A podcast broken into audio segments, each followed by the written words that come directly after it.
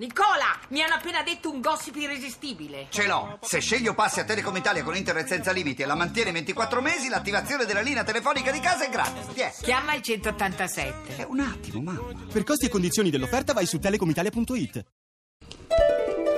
L'economia prima di tutto. A cura di Roberto Pippan.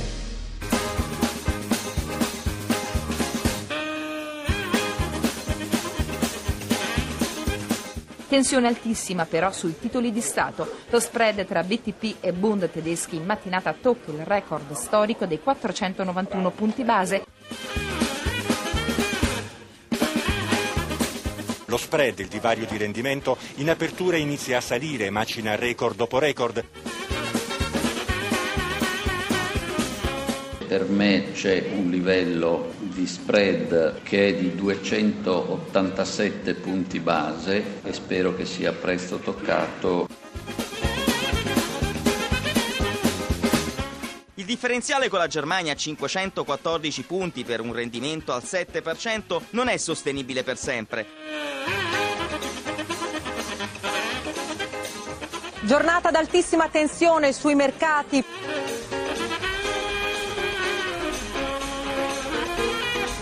Un cordiale, un cordiale, buongiorno da Luigi Massi. Nella nostra copertina abbiamo scherzato un po' con gli allarmi e con le, l'ossessione dello spread che ci prende un po' tutti, diciamolo, giornalisti, politici, gente comune. Possiamo tornare a farlo ora che il differenziale tra BTP e Bund tedeschi torna sotto i 300 punti, proprio eh, la soglia auspicata dal Premier Monti. Che cosa in sostanza è cambiato in un anno? È da qui che partiamo oggi con il nostro primo ospite, Claudio De Vincenti, sottosegretario allo sviluppo economico. Buongiorno e ben trovato. Buongiorno a voi. De Vincenti, dunque un anno di governo tecnico che si avvia eh, alla fine, il risanamento dei conti iniziato, ricordiamolo, con le manovre correttive dell'esecutivo Berlusconi e proseguito poi eh, da Monti dal suo esecutivo, Fitch che ancora ieri diceva l'Italia è vicina alla sostenibilità del debito, ecco eh, vorrei chiederle siamo fuori dalla tempesta o stiamo peccando di ottimismo? No, io credo che si è fatto un lavoro importante e eh, l'Italia eh, ha risanato in modo serio la situazione di finanza pubblica, però dobbiamo anche sapere che dobbiamo sempre mantenere alta la guardia. Eh, quello che ci dicono i mercati, eh, pur in questa fase finale della legislatura, tornando sotto i 300 punti di spread, è un segnale di fiducia che il nostro Paese ha fatto un lavoro importante che può farcela, ma naturalmente dobbiamo continuare sulla strada del rigore e della corretta amministrazione dei conti pubblici. La legge di stabilità va oggi verso l'approvazione del Senato, poi ci sarà una veloce terza lettura alla Camera, provvedimento diventato eh, omnibus con una serie di micromisure che ricordano un po' l'assalto alla diligenza dei tempi passati. È chiaro che il Parlamento e il suo lavoro vanno rispettati, ma insomma l'iter ha risentito un po' del clima preelettorale, è così anche per lei, che ne pensa? Ma guardi, ha risentito del fatto che nel finale di legislatura, essendo stato un finale, eh, come dire, eh, un po' anticipato rispetto a quello che eh, poteva essere, eh, una serie di misure che sarebbero dovute andare nel cosiddetto famoso mille proroghe di fine anno o in altre norme che stavamo portando avanti in Parlamento hanno finito per confluire nella legge di stabilità.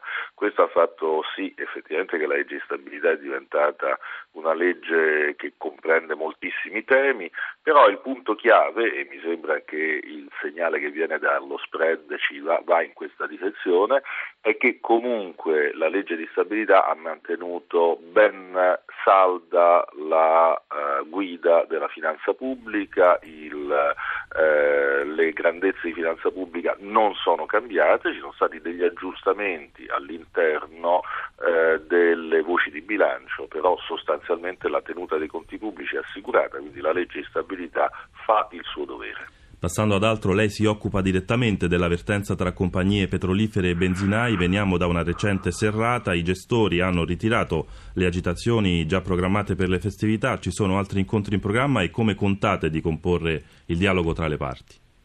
Ma noi abbiamo incontrato i gestori l'altro ieri sera eh, ribadendo quello che, che, il governo già aveva detto precedente, nel precedente incontro, le cose che il governo sta facendo e che sono applicazioni delle leggi il, dei decreti legge che il governo ha varato quest'anno, in particolare del decreto legge liberalizzazioni, che migliorerà sicuramente sia la concorrenza sul mercato sia la trasparenza delle relazioni contrattuali. E poi stiamo eh, definendo, anzi abbiamo definito e quindi è in fase finale anche il eh, decreto ministeriale sulle commissioni bancarie, sulla trasparenza delle commissioni bancarie. I gestori eh, mantengono una distanza con le compagnie petrolifere, eh, il conflitto è tra loro il, e il governo eh, li riconvocherà le parti dopo le festività natalizie per eh, aprire una fase di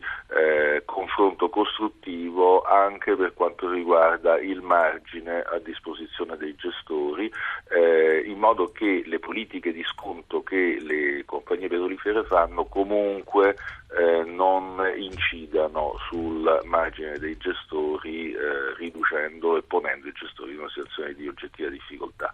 Siamo, abbiamo apprezzato il fatto che i gestori, i sindacati e gestori abbiano ritirato sciopero, lo sciopero. Tra concorrenza che va migliorata in questo settore e carico fiscale, comunque De Vincenti il prezzo della benzina rimane da noi più alto della media, su questo eh, la provoco, si poteva fare qualcosa di più?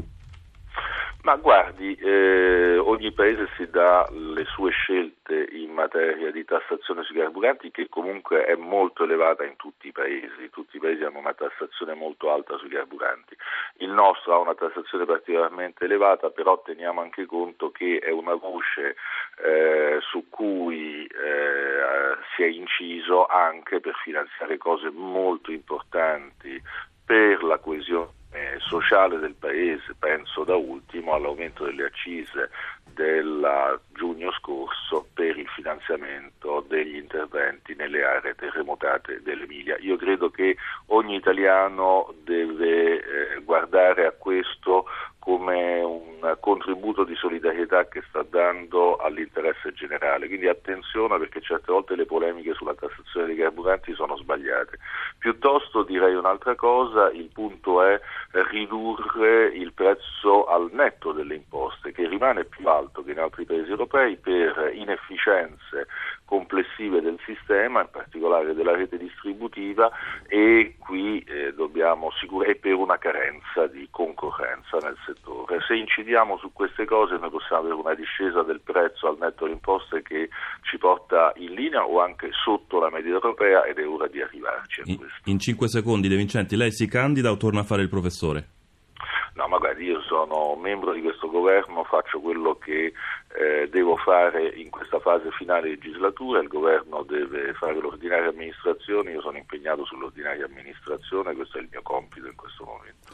7.49 minuti, grazie allora a Claudio grazie De Vincenti, sottosegretario, buona giornata allo sviluppo economico. Noi proseguiamo parlando di sicurezza sul lavoro, in arrivo 155 milioni di euro di incentivi da parte dell'INAIL alle piccole e medie imprese per il miglioramento delle condizioni di sicurezza e di tutela della salute nei luoghi di lavoro. Le aziende interessate potranno fare domanda online dal 15 gennaio al 14 marzo, un progetto che trova l'apprezzamento del Ministro del Lavoro Elsa Fornero, la sentiamo nell'intervista di Gelsomina Testa. Il mio giudizio su questo progetto è molto positivo perché il tema della sicurezza nei luoghi di lavoro ma anche della salute nei luoghi di lavoro è un tema molto importante. Eh, ricordo che è un tema su cui il nostro Paese presenta una grande variabilità di situazioni. Ci sono situazioni che sotto il profilo degli adempimenti ma anche delle realizzazioni di impianti sicuri e anche salubri sono eccellenza in Europa e ci sono invece realtà che rappresentano un'eredità negativa che possono aver determinato circostanze eh, rischiose per la salute dei lavoratori ma anche aver determinato perdite di vite umane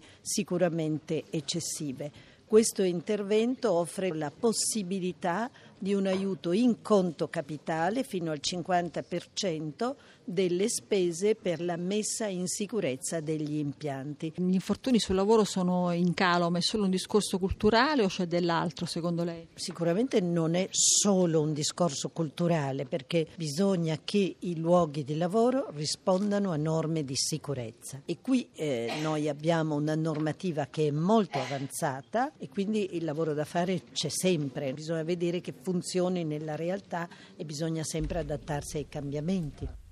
7.51 minuti, cambiamo argomento passando alle prospettive del settore industriale. Oggi una giornata importante per la Fiat che presenta i dettagli del piano di rilancio per lo stabilimento di Melfi. Ne parliamo con Elena Lattuada, segretario confederale della CGL. Buongiorno e benvenuta. Buongiorno a voi. Buongiorno. Lattuada, ieri i dati Istat su fatturato e ordini dell'industria, entrambi negativi, ci raccontano in sostanza di una, ehm, che la vera ripresa è ancora lontana e c'è ancora tanta cassa integrazione purtroppo.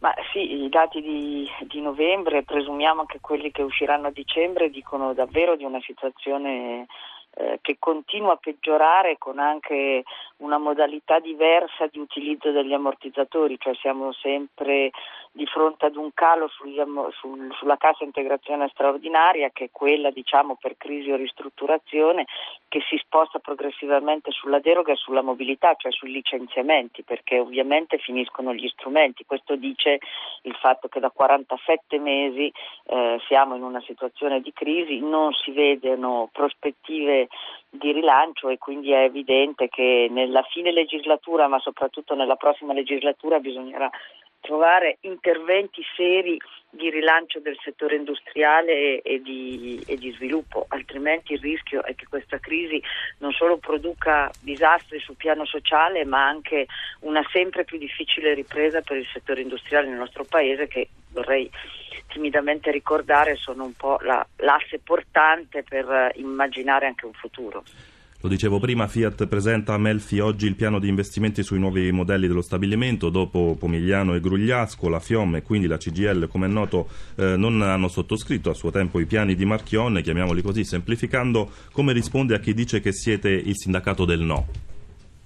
Ma eh, rispondiamo dicendo che noi ieri abbiamo posto a Marchionne, eh, ma anche in qualche misura al governo, dieci domande, dieci domande in cui si chiede conto dei tanti cambiamenti, in cui si chiede conto per un verso sullo stabilimento di Melfi cosa si intende fare, nel senso che la produzione che oggi Marchionne presumibilmente annuncerà è una produzione di nicchia e, e, non sufficiente a saturare quell'impianto, quindi non c'è da questo punto di vista un cambiamento di una svolta che, che metta a garanzia lo stabilimento di Melfi come invece si tende ad annunciare. E dall'altra il fatto che ovviamente questo gruppo in Italia deve immaginarsi dire, un rilancio e deve soprattutto immaginarsi l'idea che qui in Italia resta la testa dell'azienda. Senza la testa dell'azienda il rischio è che le produzioni non solo subiscano un calo, ma che sempre di più questo paese diventi residuale per una multinazionale come la Fiat. Grazie anche a Elena Lattuada, segretario confederale della CGL. Alle 7.54 minuti l'aggiornamento dai mercati finanziari. Ci colleghiamo con la redazione di Milano dove c'è per noi Sabrina Manfroi. Buongiorno. Buongiorno da Milano. Come stanno andando le piazze asiatiche? Segnali negativi questa mattina dalle piazze asiatiche, Tokyo ha chiuso in calo dell'1,19%, Hong Kong sta perdendo mezzo punto percentuale. Quali previsioni si fanno per oggi, Sabrina? Al momento sono tutte in ribasso le principali piazze europee. E chiudiamo velocemente con i cambi, l'euro.